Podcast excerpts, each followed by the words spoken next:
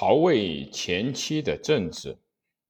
公元二二零年十月，曹丕迫使汉帝禅位，自己做了皇帝，国号魏，把都城从许昌迁到了洛阳。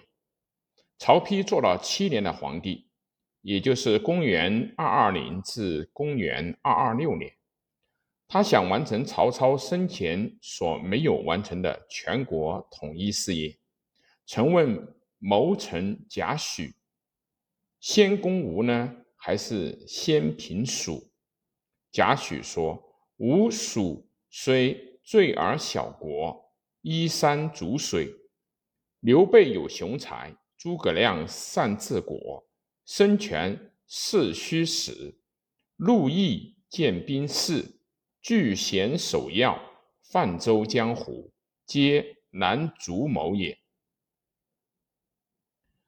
用兵之道，先胜后战，量敌论将，故举无一策。臣以为当今宜先文后武，这还是曹操所规定的战略决策。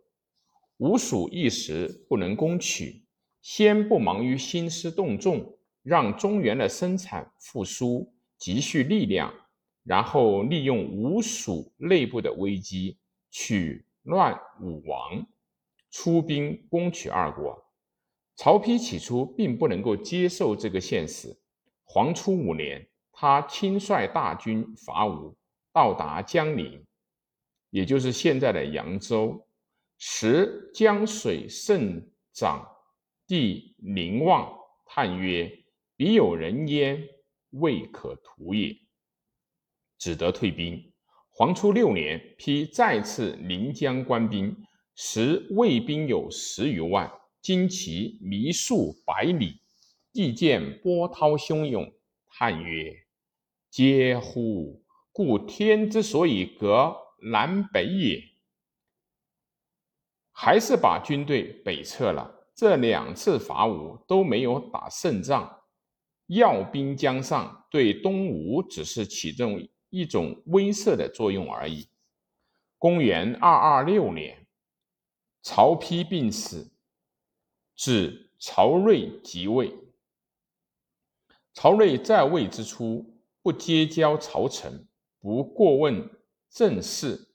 曹丕怕他担当不起国家的重任来，所以指定了曹真、陈群、曹休、司马懿受遗诏而辅政。不久，曹睿把曹真调往关中，把司马懿调到南阳去坐镇，出以方面的重任，正有几出。又用钟繇为太傅，华歆为太尉，王朗为司空，陈群为司空。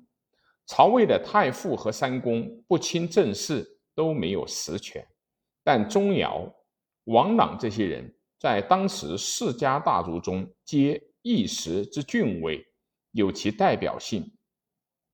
曹睿对这些代表人物的安排也是比较得当的。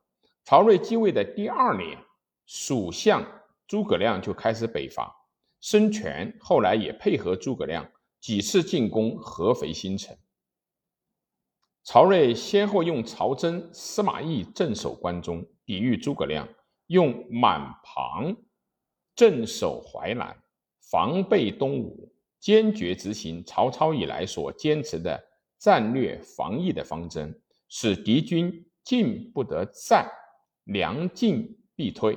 这个不战而屈人之兵的方针，执行的是比较成功的。当时割据辽东的公孙渊自称燕王，见袁绍汉，并引诱鲜卑单于侵扰魏的边北边。曹睿在太和六年、景初元年、景初二年三次遣兵伐渊，最后一次讨伐，司马懿担任统帅，带了四万军队，连战连胜，斩公孙渊父子，把辽东的广大地区并入到曹魏的版图。